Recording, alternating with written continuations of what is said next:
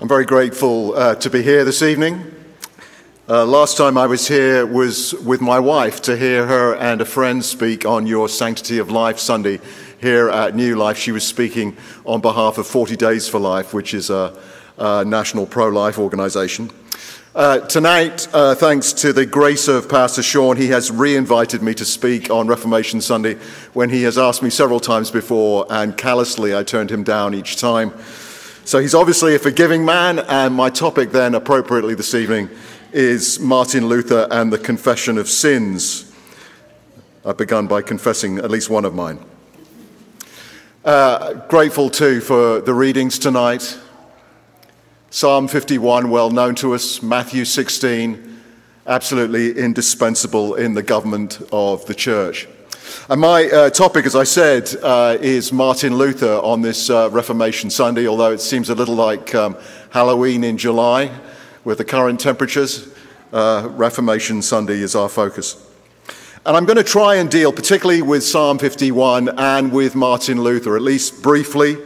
Uh, I'm relying on several books that I want to recommend to you, um, especially if you like reading uh, about the life and the teaching of Martin Luther. Um, one book that I would uh, recommend heartily to you is this book called Luther Letters of Spiritual Counsel. It's just, it's Luther describing his pastoral kind of practice with folks in his church, an eminently pastoral man, and just an excellent, excellent resource uh, from which I've drawn.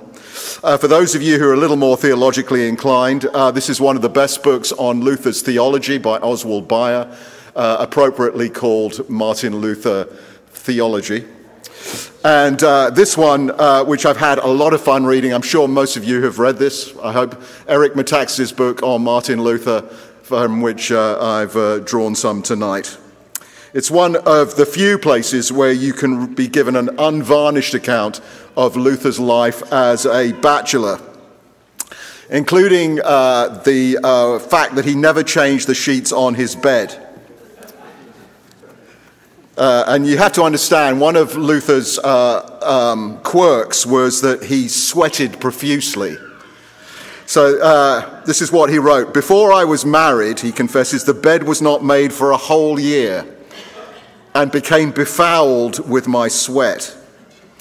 Uh, Metaxas comments this gag inducing image of a straw mattress soaked with the perspiration of Martin Luther to the extent that it should become foul, even in Luther's eyes, is enough to make anyone almost cheer at his having taken the plunge into marriage.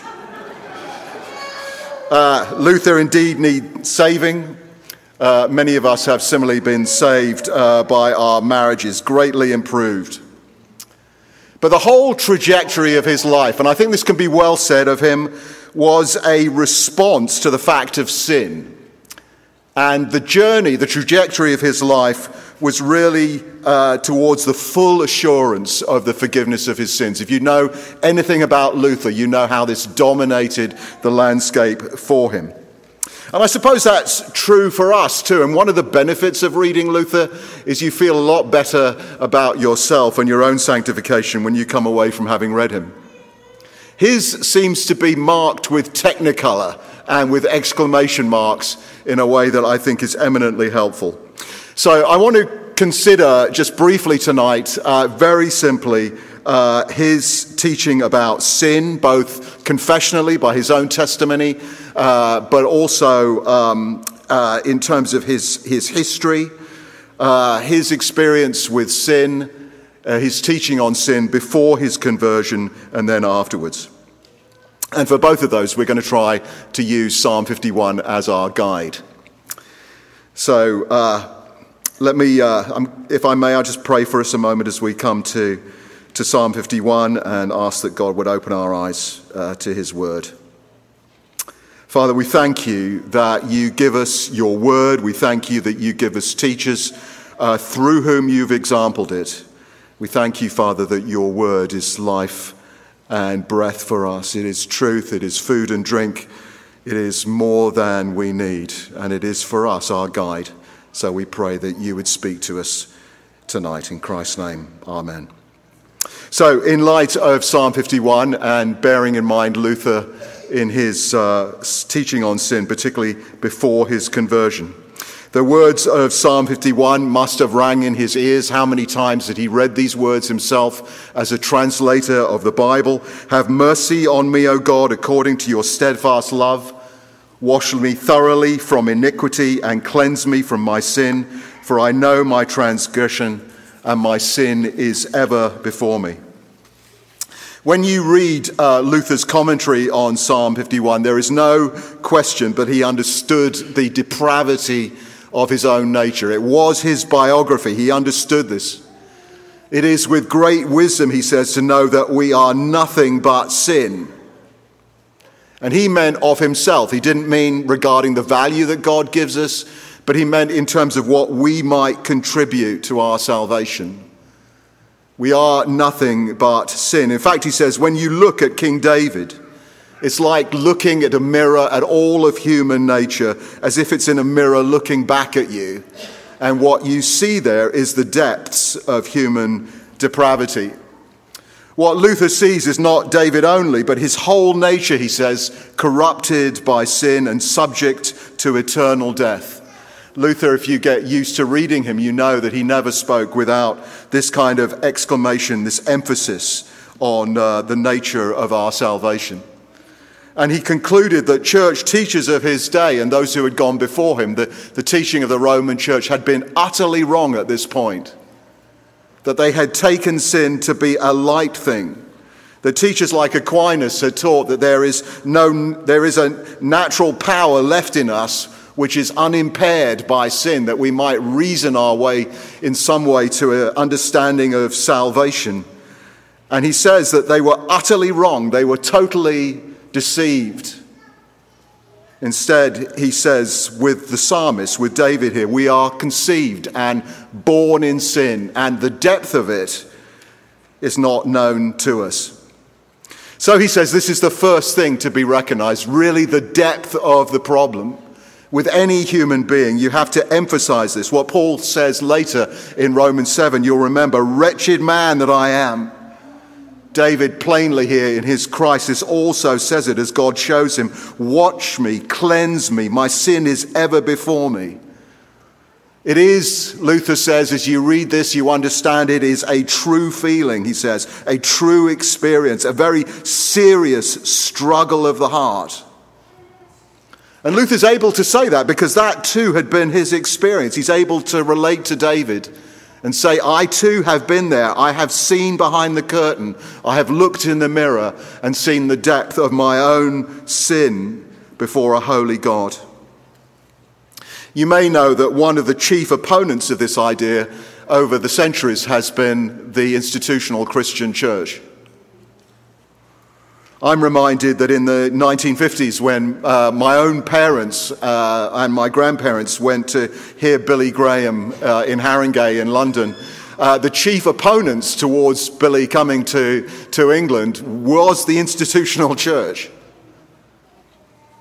And in the Great Awakening, you might remember, evangelical preachers on both sides of the Atlantic were dismissed as enthusiasts for the outpourings of emotion by polite society because they could not deal with the seriousness of the conviction about sin, the true feeling, the true conviction, the true and very serious struggle of heart. Uh, I personally encountered this when I went for a college interview. And my uh, professor who was interviewing me, who I knew was a church goer, um, took uh, note of one of the issues of my biography.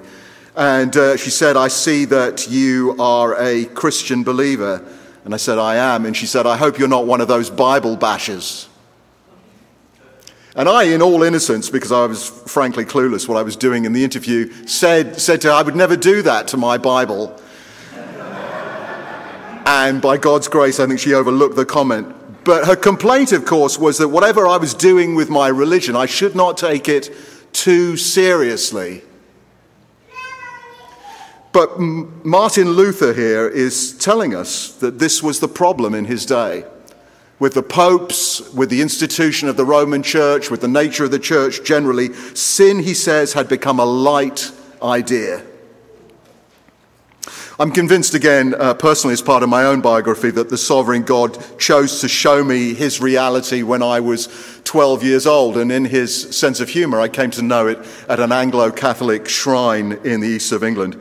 Uh, I was on a retreat there. I was on my way to becoming an altar boy and to making my way up uh, the ranks of um, uh, Anglo Catholic um, uh, sanctification.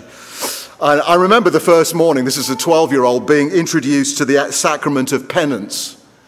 I was to make uh, my confession of my sins according to a little card that we were given. I think you can still get these. Um, I should check the boxes that I thought applied. There were three or four of them. They read, I have thought unclean thoughts. I have said unclean things. Uh, uh, I, I have done unclean things. I think there was another one too. I panicked.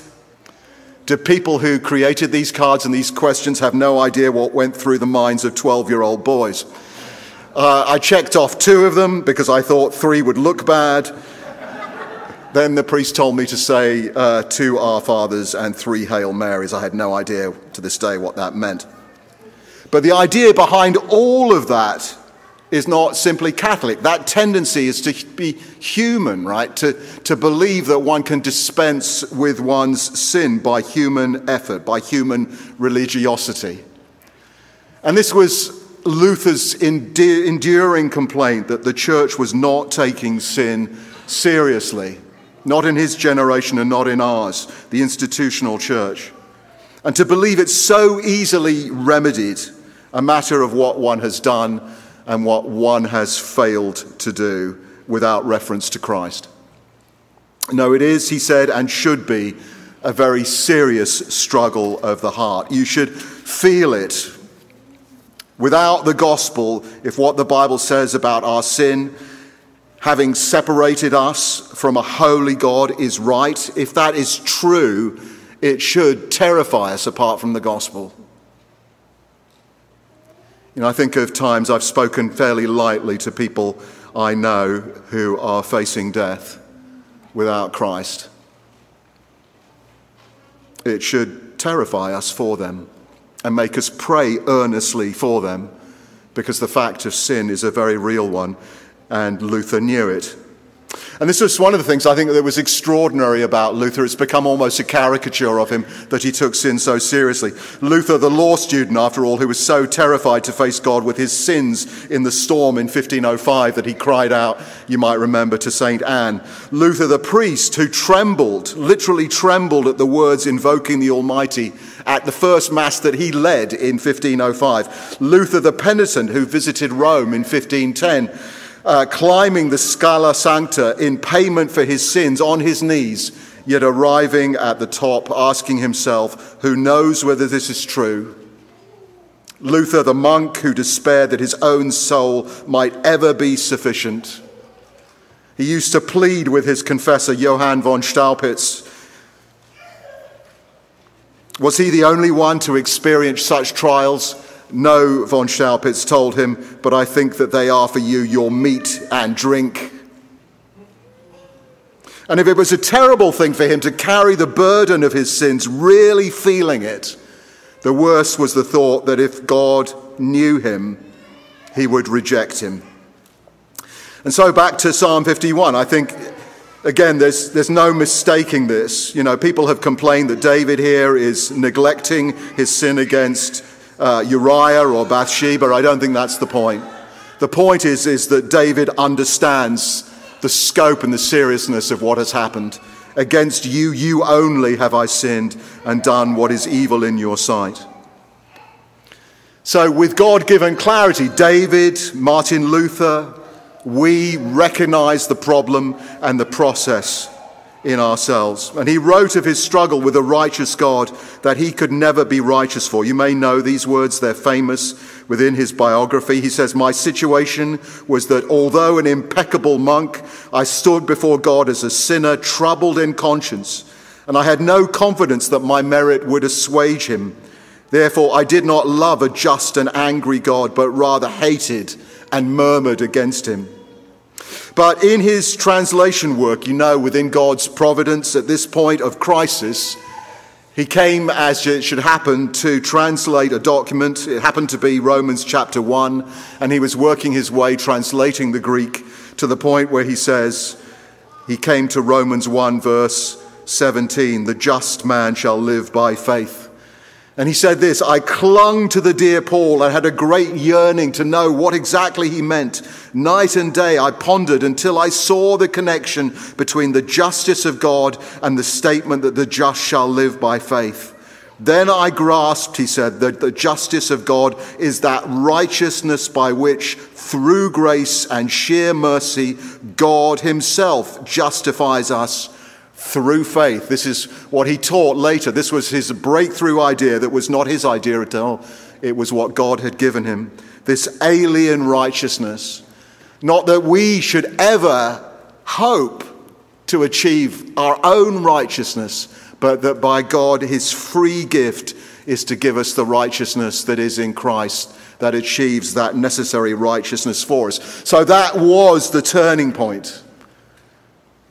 The desperation of Luther answered, answered through Scripture and the righteousness of Jesus, not his. And so we see, secondly, how he responded to sin after this moment, after his conversion. It wasn't immediate, it took time, but the change was profound. Before his conversion, there was no other man in Christendom who had such a keen sense, a crushing sense of his own sin. But he was carrying it all under the weight of judgment. Thereafter, he was released from it. He saw that there was nothing that he could do, but that Christ had done it for him. He wrote this Thereupon, he said, I felt myself to be reborn and to have gone through open doors into paradise. The whole of Scripture took on a new meaning, and whereas before the justice of God had filled me with hate, now it became to me inexpressibly sweet in great love. If you've uh, seen the Luther movie from 2003 with Joseph Fiennes, I think this is the best part in it. Luther facing confessionally his own congregation as he speaks of his own testimony of the gospel, uh, speaking to really a medieval group of people who had only ever known the condemn- condemnation of uh, the church. Terrible, he said, unforgiving. That's how I saw God, punishing us in this life, committing us to purgatory after death, sentencing sinners to burn in hell for all eternity. But I was wrong. Those who see God as angry do not see him rightly, but look upon a curtain as if a dark storm cloud has been drawn across his face. If we truly believe that Christ is our Savior, then we have a God of love. And to see God in faith is to look upon his friendly heart. So when the devil throws your sins in your faith and declares that you deserve death and hell, tell him this I admit that I deserve death and hell. What of it? Right? That's where Luther was. For I know one who suffered and made satisfaction in my behalf. His name is Jesus Christ, Son of God, and where he is, there I shall be also. I looked that up. They're not words made for the movie, they're taken from Luther's commentary in his own reflection on Matthew chapter 5. So Luther had been right about this. There, there is no one righteous, no, not one. No one through all of our experience or our religiosity or our office. I'm reminded that Whitefield said that the last idol to go is self righteousness. But the release of being able to turn from that and to recognize, yes, I too have sinned and fallen short of the glory of God, and the wages of that sin is death. But the free gift of God, the passive righteousness of Jesus Christ, has been applied to me, even me, a sinner. There is no other name given under heaven by which we might be saved except by his name. Romans 1, verse 17 the just shall live by faith. And so back to David in Psalm 51, verse 7 Purge me with hyssop, and I shall be clean. Wash me, and I shall be whiter than snow. How else could David say that with conviction unless under the movement of God? A man who had slept with his best friend's wife and then orchestrated his same friend's murder to cover it up and then live under the pretense of that as, as priest and king. And when Nathan asks him for the remedy in 2 Samuel 12, it was he who had pronounced that such a man rightly should die. And yet, here, under conviction of the Holy Spirit, he was given peace with God. What's remarkable to me from Psalm 51 is the number of times that the words joy and delight and pleasure fill the rest of the psalm, and all of them coming in David's mind from the mouth of God. It is God's joy, God's delight, God's pleasure that becomes suddenly David's focus. Not a thing of nostalgia, not even conditional hope, but of, condi- of confident expectation in the action, not of himself, but of God Himself, the Almighty. I shall be clean. I shall be whiter than snow. Deliver me from blood guiltiness, O God, and my tongue will sing aloud of your righteousness. Of our Jesus, we would say, that is true for us then. We too have that confidence, even in the face of our own sin. That's what we sing. That's what joins us together. That what means that your church family and those who confess those things to you are far closer than even your family. So when John Tetzel, back to Luther's biography, turned up a very short time later after he had translated those things in Wittenberg, and Tetzel preaching that sinful men and women might buy a righteousness for themselves or for their dead relative uh, so that they might help in the building of St. Peter's Basilica in Rome, although I'm not sure they were told that. They were purchasing an indulgence all of that was a red rag to a bull, or at least a red rag to a boar. You remember Pope Leo had called him the wild boar in the Lord's vineyard.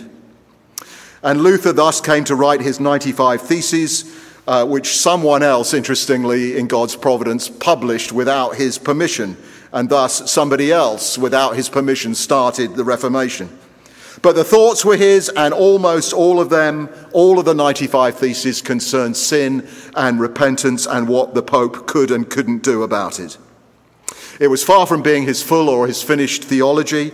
Purgatory, for example, is still a thing in the 95 Theses, uh, but it is not by the year 1530. So he did grow. How did Luther then pastorally apply the confession and forgiveness of sins among his flock? Well, one of the controversies that has persisted uh, to this day about Luther is that he seemed to hang on to a remnant of an idea from the Mass. You remember his argument with Zwingli this is my body. So he would not uh, wholly let go of. Uh, of some aspects, at least a shadow of the idea of transubstantiation. It's been called consubstantiation, but it's still uh, unsure exactly what he meant. But the other idea that he seemed to cling to was the sacrament of penance and absolution. It was interesting to me that uh, as Pastor Leonard led us, he proclaimed our absolution, and rightly so, because Luther insisted upon it that penance and absolution, that is, penance by which he meant the confession of sin, the, the serious confession of sin before brother or a sister, and then to hear the words of confidence and absolution in Christ should be a regular part of Christian life. So when it comes to Luther, it's complicated. It reminds me for a line from The Princess Bride penance, you keep using that word. I'm not sure it means what you think it means. He would keep speaking about penance, but in a way that the Catholic Church would not understand he was no longer using a word that it meant what it had meant before. So it's best explained by his pastoral practice. Here is his writing to a missing Mrs. M, and I'm coming close to the end of my remarks now. Now, dear M, certainly it was not Christ who put into your mind the notion that you belong to the devil. For Christ died in order that those who do belong to the devil might be released from his power. Therefore, do this spit on the devil classic Luther, and say, Have I sinned? Well, I have sinned. And I am sorry, but I shall not despair, for Christ has taken away the sins of, my, of the whole world, of all who confess their sins. So it is certain that this sin of mine has also been taken away. Begone, devil, for I am absolved. This I am bound to believe. And if I have committed murder or adultery or had even crucified Christ himself, again, classic Luther language, this too would be forgiven if I repented and acknowledged the sin as Christ said on the cross, Father, forgive them. And then Luther continues, This you must believe and by no means doubt be content and confident. Your sin is forgiven. Rely resolutely on this. Do not revive your own notions. Give heed to all that your pastor and preacher tell you from the word of God. Do not despise their counsel and comfort, for it is God himself who speaks to you through them. As Christ said, whatever sins ye remit, they are remitted. Matthew 16, Thursday after Epiphany, 1544. Matthew, Martin Luther, doctor. So when believers, this is our application, remain alone with our sins, we are easy targets for the devil, Luther taught. And so he often counseled people that we should confess our sins to one another in the light of James 5. Not like the Oxford movement to all and sundry, everybody listening, but perhaps to one firm friend who can be trusted not giving it necessarily to clergy, he didn't believe that. He believed that any baptized believer could hear confession. And it was a brother or sister in Christ who would hear that confession and then pronounce the encouragement of the assurance of pardon from the Word of God. Not exactly Presbyterian, but certainly in the ballpark of gospel belief.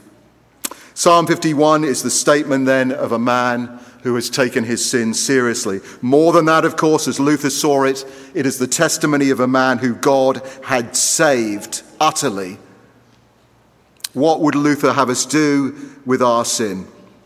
Well, making good use of what he calls penance, we are to take our sin seriously, we are to confess it, and in the light of the hope of Christ, knowing that our sins, past, present, and future, are forgiven to delight in confessing it with each other and knowing that God has heard us. We are to come in confidence before Him, remembering the gospel. And I'll close with this. This was the last words that Luther apparently ever wrote. We don't have his last recorded words, but we do have his last written words. He said, We are beggars. This is true. Yes, we are. But because of Jesus Christ, we are the happiest of beggars with the most magnificent of inheritances. Let's pray. I'm going to pray using Luther's own prayer. O dear God and Father, enter not into judgment against us. Before you, no man living is righteous. And do not count our sins against us. We stumble and sin so many times each day, more even than we know. Do not even consider whether we are pious or evil, but look only on your boundless mercy that you have so graciously given us in Christ, your dear Son. Forgive us as we forgive our enemies, and anyone who would want us to do us harm or to do us injustice, as we forgive them from a full heart. They are doing themselves the greatest harm. We are not helped by their destruction and would much rather see them saved with us in your mercy, dear Jesus. Amen.